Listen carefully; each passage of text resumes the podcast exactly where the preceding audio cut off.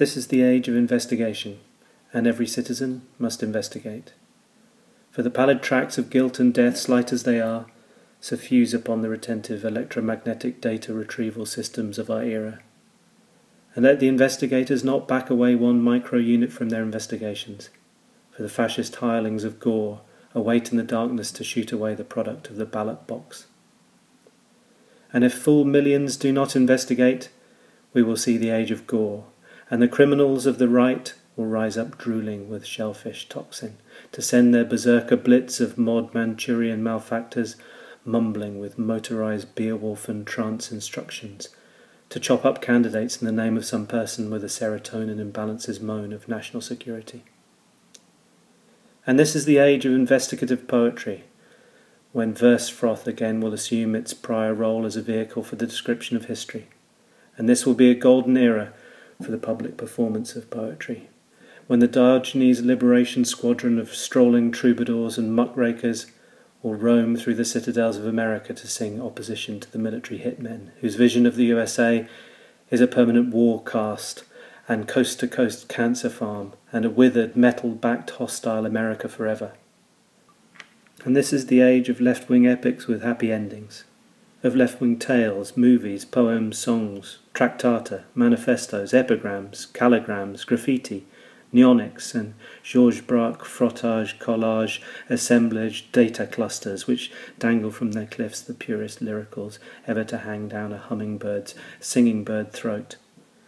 And this is the age of garbage. And we're not talking here about garbage, self garbage, but an era of robotic querulousness. How at the onset of time, when the power of a country is up for grabs, the garbage hurlers, attired in robes of military industrial silk, arise to hurl, as swift in their machinations as, as the chorus in the ice capades.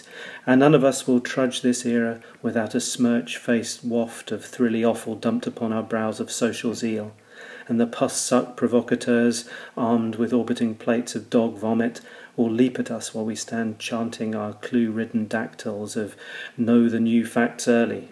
Know the new facts early, know the new facts early. And do not back away one micro unit just because some CIA weirdomorph whose control agents never ended World War II invades your life with a mouthful of curdled exudate from the head of the Confederate Intelligence Agency.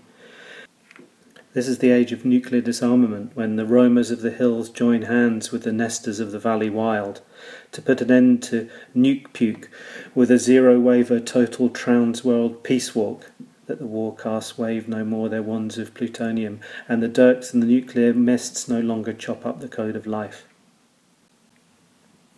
And this is the age of the triumph of beatnik messages of social foment coded into the clatter of the mass media over 20 years ago. Ha ha ha! How do we fall down to salute with peals of he he he? That the beats created change without a drop of blood?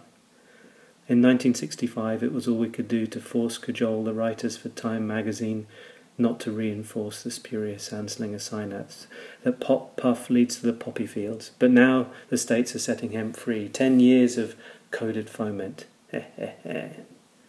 Yesterday, the freeing of verse. Today, pot. Tomorrow, free food in the supermarket. and finally, let us never forget that this is the age of ha ha he. Ha ha he is such a valuable tool in the tides of social transformation. Ha ha he will set you free from worm farm angst. Ha ha he will even curdle the fires of jealousy. Ha ha he outvotes the warrior caste. Ha ha he both whelm the self devouring quarrel. Ha ha he peals out through all the cosmos, mandorled with poet angels holding Plato's seven single syllables in a tighter harmony than the early Beach Boys. This is the poet's era, and we shall all walk crinkle toed upon the smooth, cold thrill of Botticelli's shell.